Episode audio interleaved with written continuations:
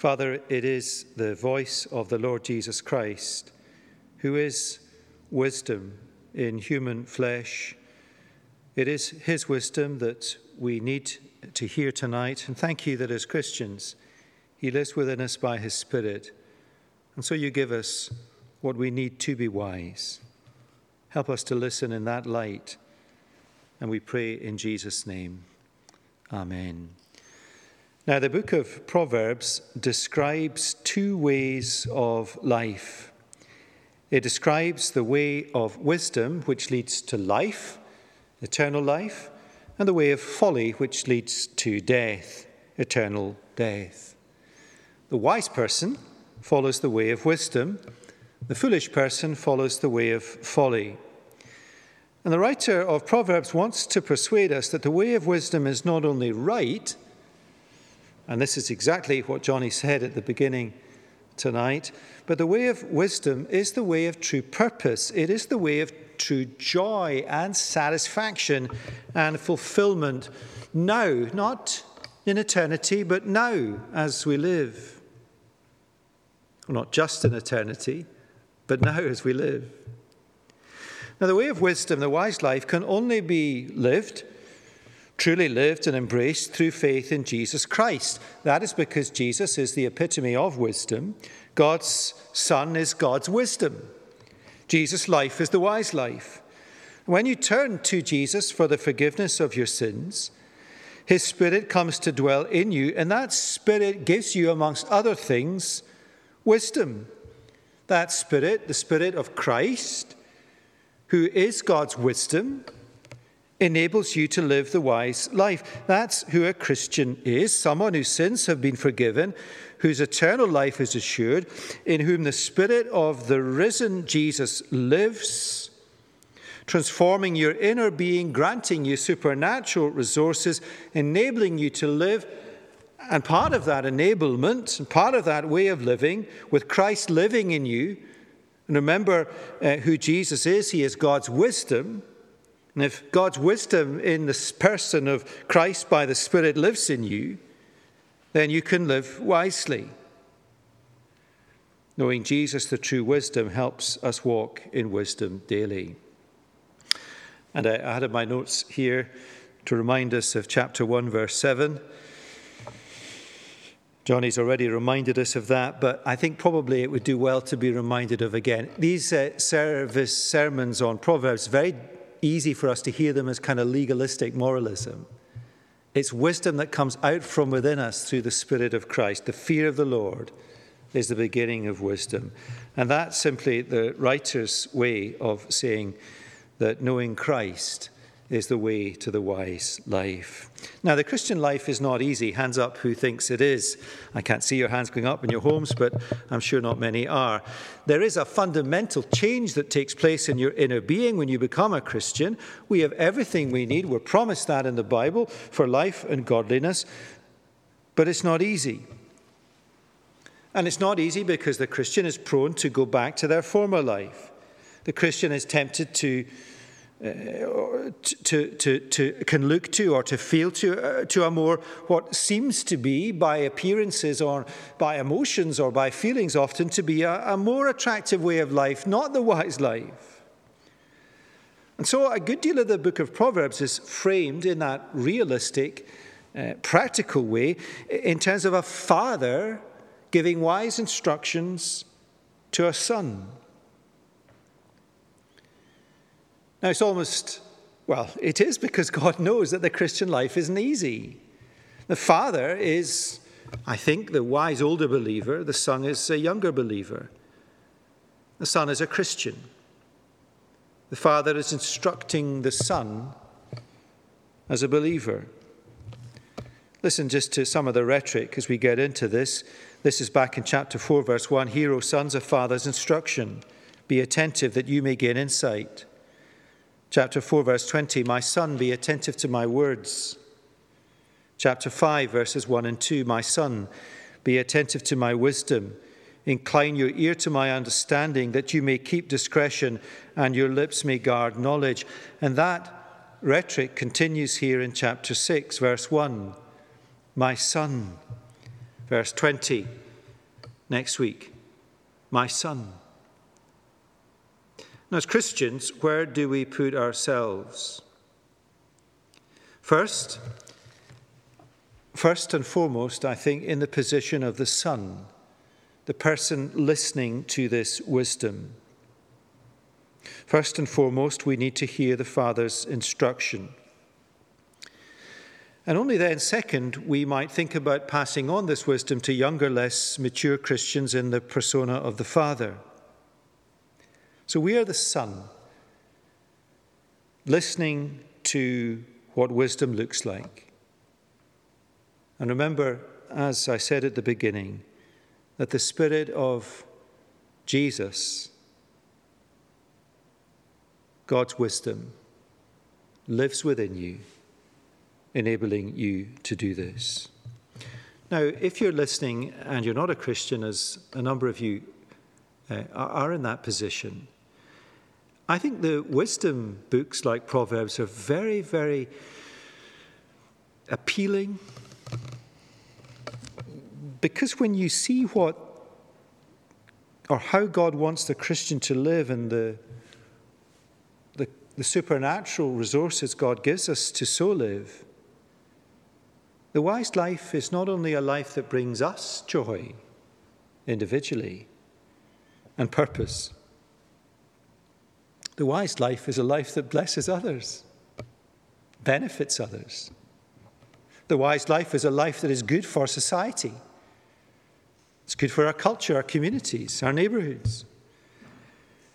And it glorifies God. Now, that's our, our way in tonight. Um, three points. Let me give them to you at uh, the start.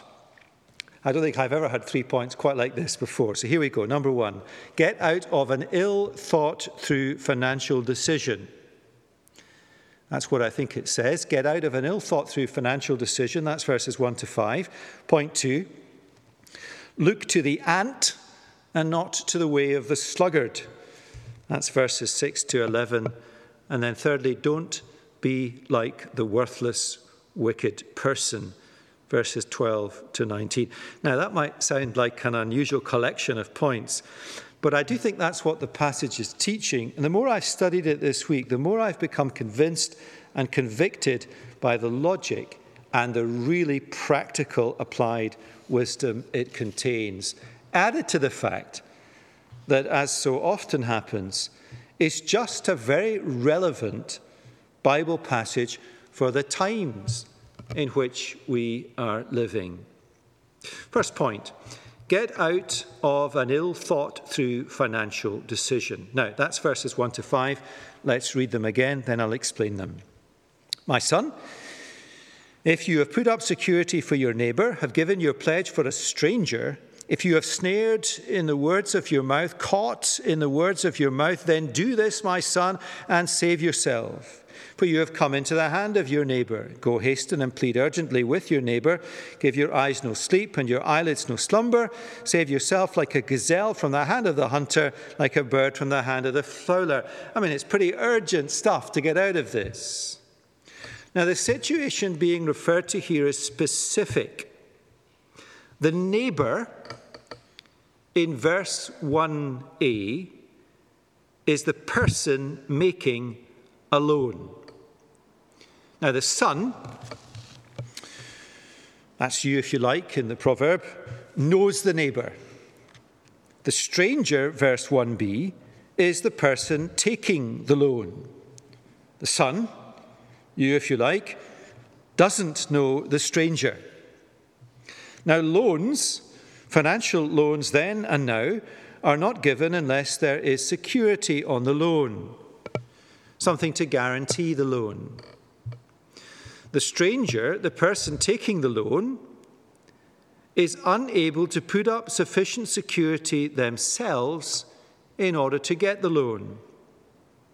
And so the son, you, provide security to his neighbor, to the person they know, so that the loan can be made.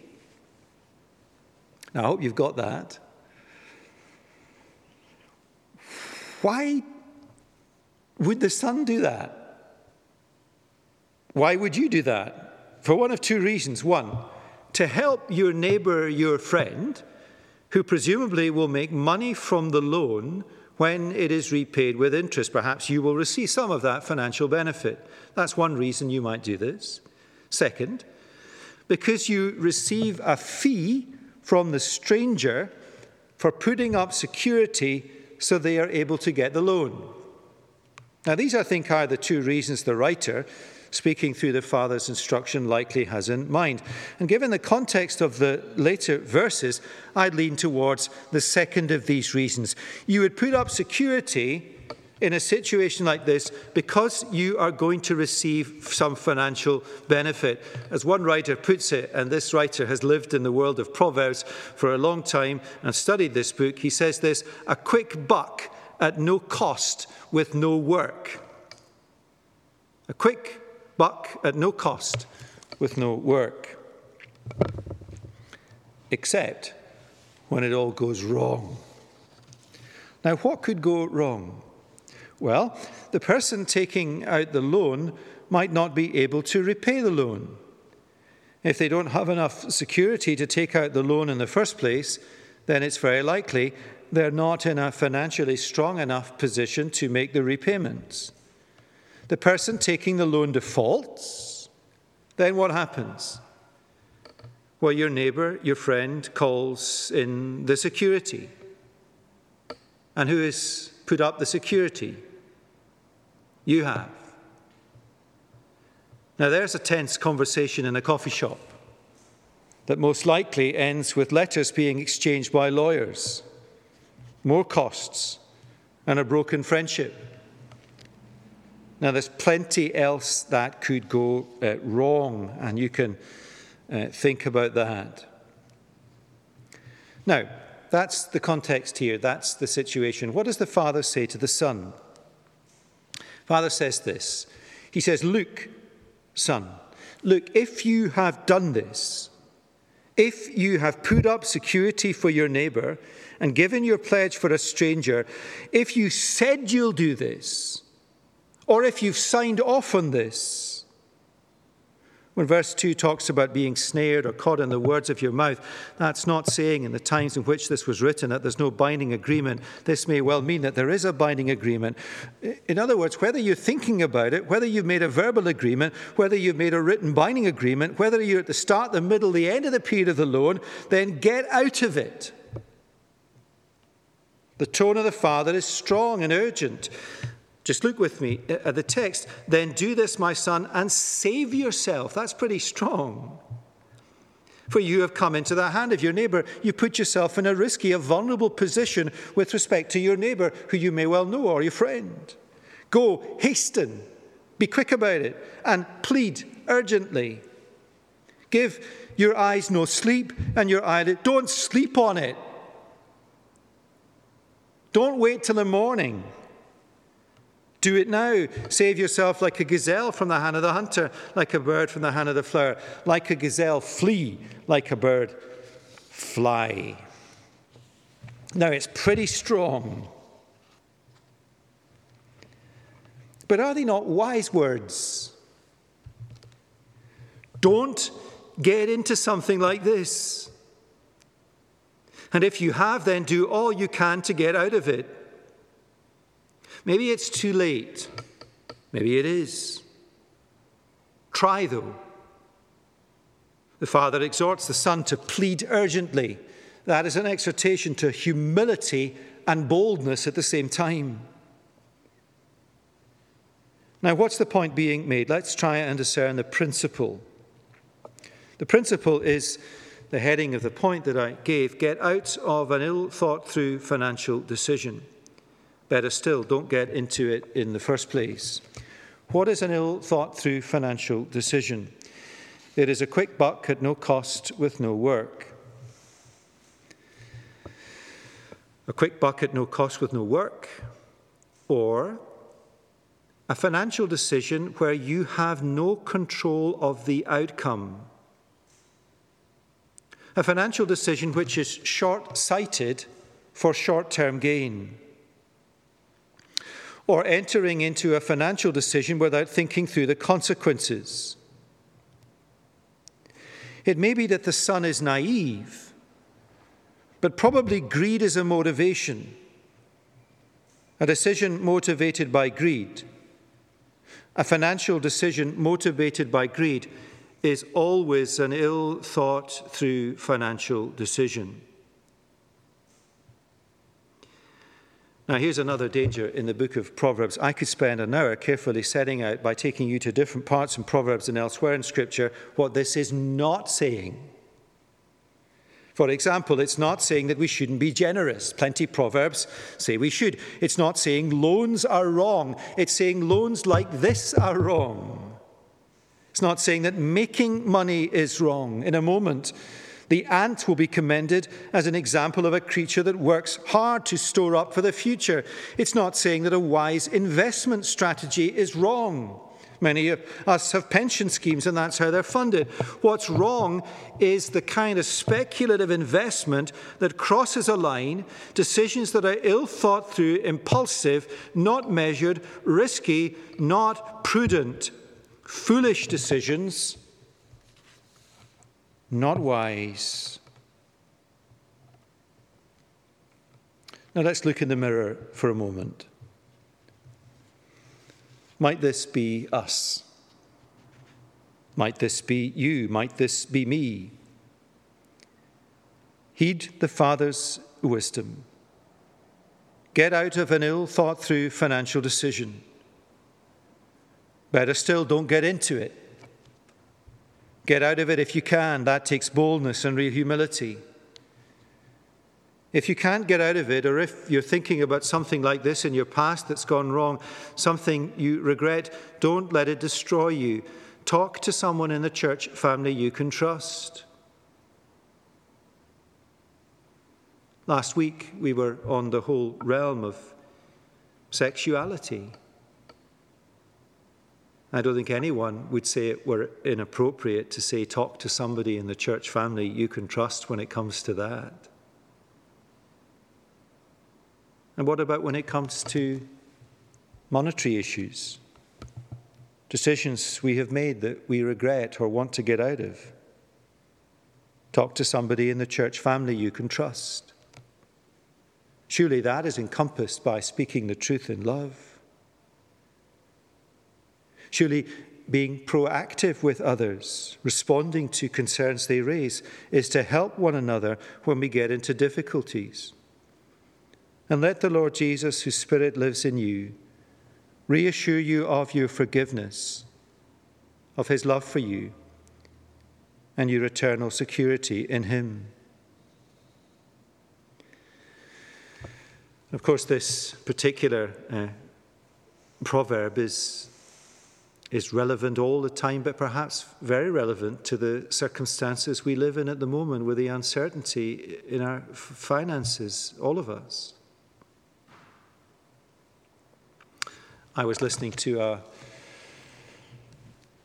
webinar, I think is the word, about giving. And uh, this webinar was suggesting that there might be a period of renewed generosity from the Christian world to give to gospel work as people come to terms with what they spend their money on. Some people will have to give more because others will not be able to give because they will lose their jobs. But what would be really foolish?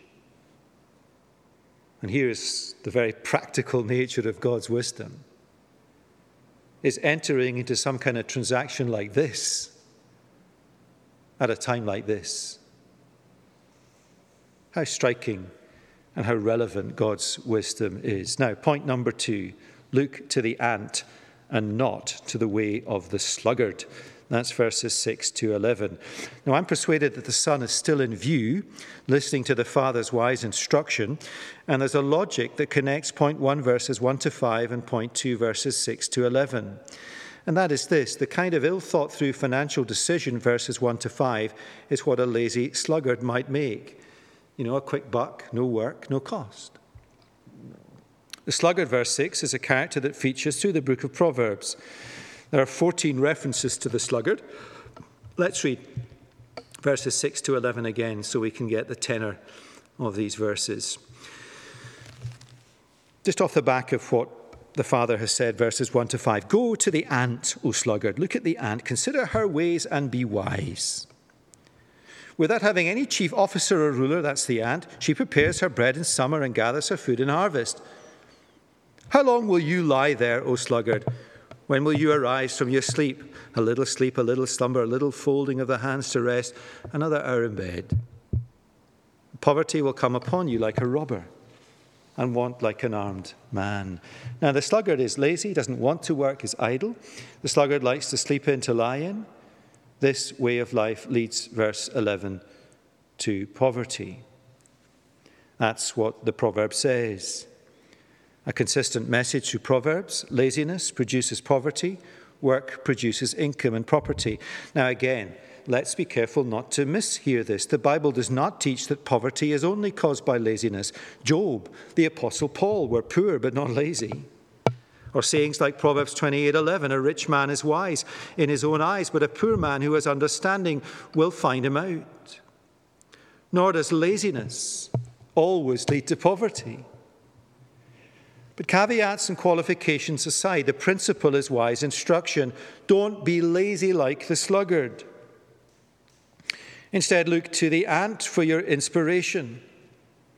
What can we learn from the ant?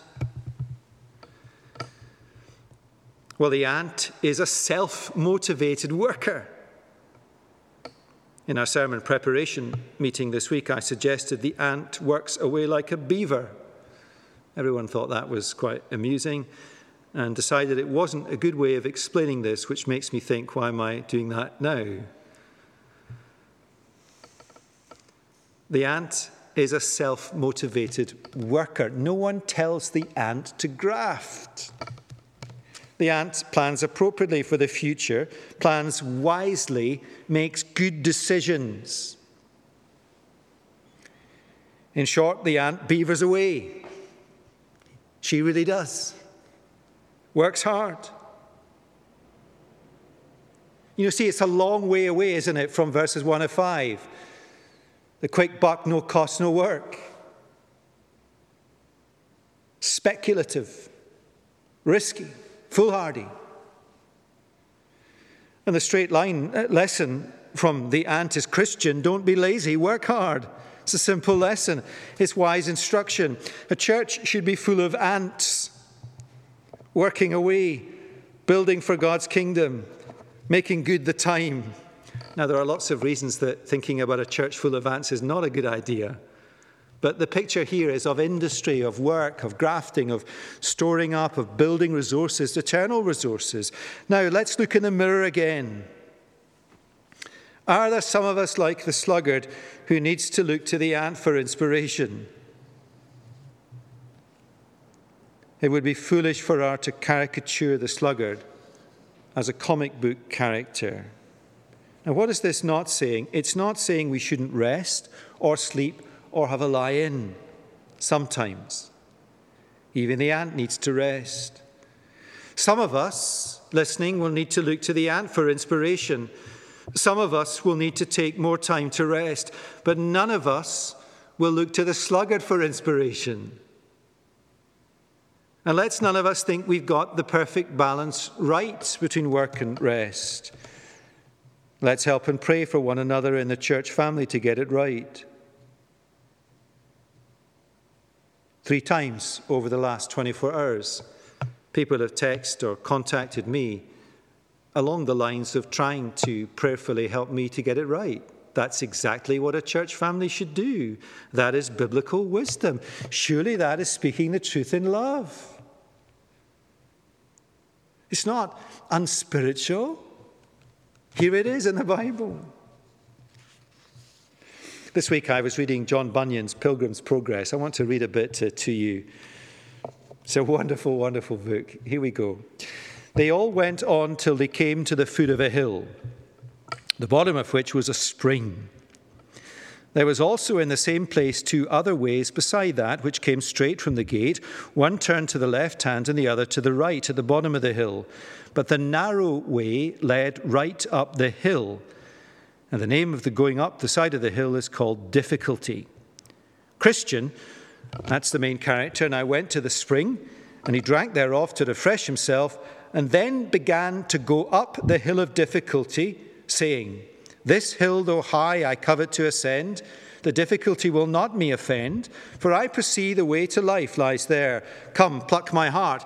Let's neither faint nor fear. Better, though difficult, the right way to go, than wrong, though easy, where the end is woe. The other two also came to the foot of the hill, but when they saw that the hill was steep and high, and that there was two other ways to go, and supposing also that these two ways might meet again with that up which Christian went on the other side of the hill, therefore they were resolved to go in one of these two ways. The name of one of them was danger, and the name of the other way was destruction. I looked then, the writer goes after Christian, to see him go up the hill, where I perceived he fell from running to going and from going to clambering upon his hands and his knees, because the hill was so steep and he was so tired. About midway to the top of the hill was a pleasant arbour of trees, made by the Lord of the hill for the refreshing of weary travellers. Thither, therefore, Christian got, where also he sat down to rest. And he pulled his roll out of his bosom and read therein to his comfort he also now began afresh to take a review of the coat and garment that was given to him as he stood by the cross. Thus, pleasing himself for a while, he at last fell into a slumber and thence into a fast sleep, which detained him in that place until it was almost night. And in his sleep, his roll fell out of his hand. As he was sleeping, there came one to him and awakened him, saying, Go to the ant, thou sluggard, consider her ways and be wise. With that, Christian suddenly started up and sped him on his way and went apace till he came to the top of the hill. Now, that's a great quotation. Might encourage you to read Pilgrim's Progress. And the point of it is this we rest, we enjoy rest in order to get up from rest and press on up the hill. Christian could not have gone a step further had he not rested. But the point is, he rested and enjoyed the rest in what God had given him in this green arbor of trees in order to get up from rest and to press on up the hill. The spur from God's word comes when our need for rest becomes spiritual slumber and inactivity. But if we read on into the next chapter of Pilgrim's Progress, Christian needs to learn that he needs to go back to the arbour again for rest. Now, again, some really solid, sensible, practical uh, wisdom. Maybe there are people here who need to rest a while in the arbour of trees. Maybe there are people who need to get up from rest and crack on up the hill that is the Christian life. Maybe some of us need the warning. Come on, look to the ant, you sluggard, and crack on. There's plenty to do. There's plenty to do for the work of the kingdom. The final word of instruction to the son is a little scary. Don't be like the worthless, wicked uh, person. It's a strong warning because the son, because we need the warning. We'd be foolish to say that the tendencies in verses 12 to 19, the character traits don't lurk within us as Christians and sometimes rise up to the surface. Resist the temptation to be like this, to speak or to act like this. And as we all look in the mirror, if this is what we see, then, like verse 5, run like a gazelle from the danger, fly like a bird to escape. Or more practically, talk to someone in your small group someone you trust in the church family, your husband or wife, if you're married, they will, in all probability, see it in you clearer than you see it yourself. You know, if you confide in another Christian that you are struggling with sort of malice or resentment or envy or whatever it is, and they kind of go silent on you, it's probably because they see it in you and they've heard it from you. Wouldn't be speaking the truth in love if they said they hadn't. They see it, and what do they do? They help you. They help you talk to Jesus, to come to Jesus with a repentant heart. And if a church family is truly loving to one another, we will say these things to one another, speaking the truth in love, warning, protecting, drawing people back from what? Verse 12 A worthless person, a wicked man, goes about with crooked speech, lies, and half truths. Winks, probably better translated, squints, with his eyes a sneering look. It's like somebody mentions a name and you just go, just your look gives it away, and it's an innuendo.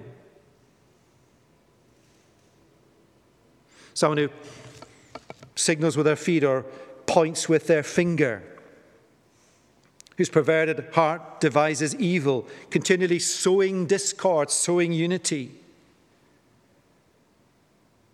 There's that wonderful parable, sowing the seed that is the gospel. But there's another image here. It's sowing discord, spreading discord, disharmony, little comments, little quips, speech figures all the way through this. There's a warning in verse 15 of God's judgment.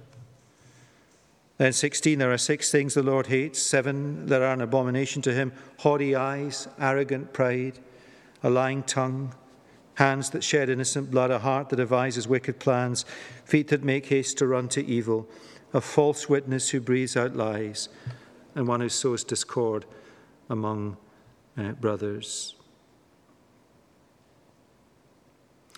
Now, we'd be foolish to think this kind of stuff never goes on in churches. It is a helpful warning, it is a necessary warning. The best way for us to consider these verses is for each of us to look in the mirror. So, in conclusion, the Father's wise instructions to the Son get out of an ill thought through financial decision.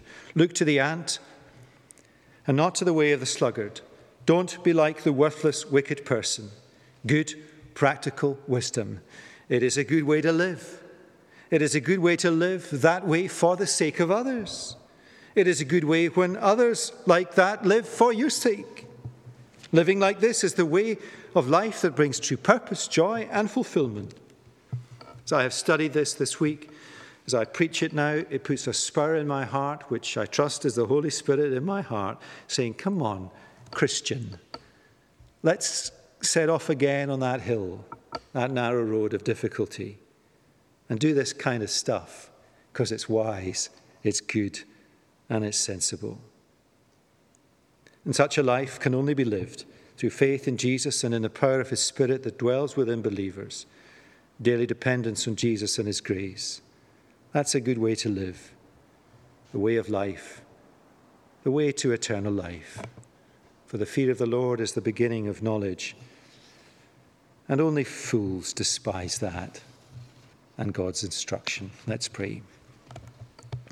Lord Jesus, we thank you for the wisdom of Proverbs, really good practical stuff for life, not least in a local church.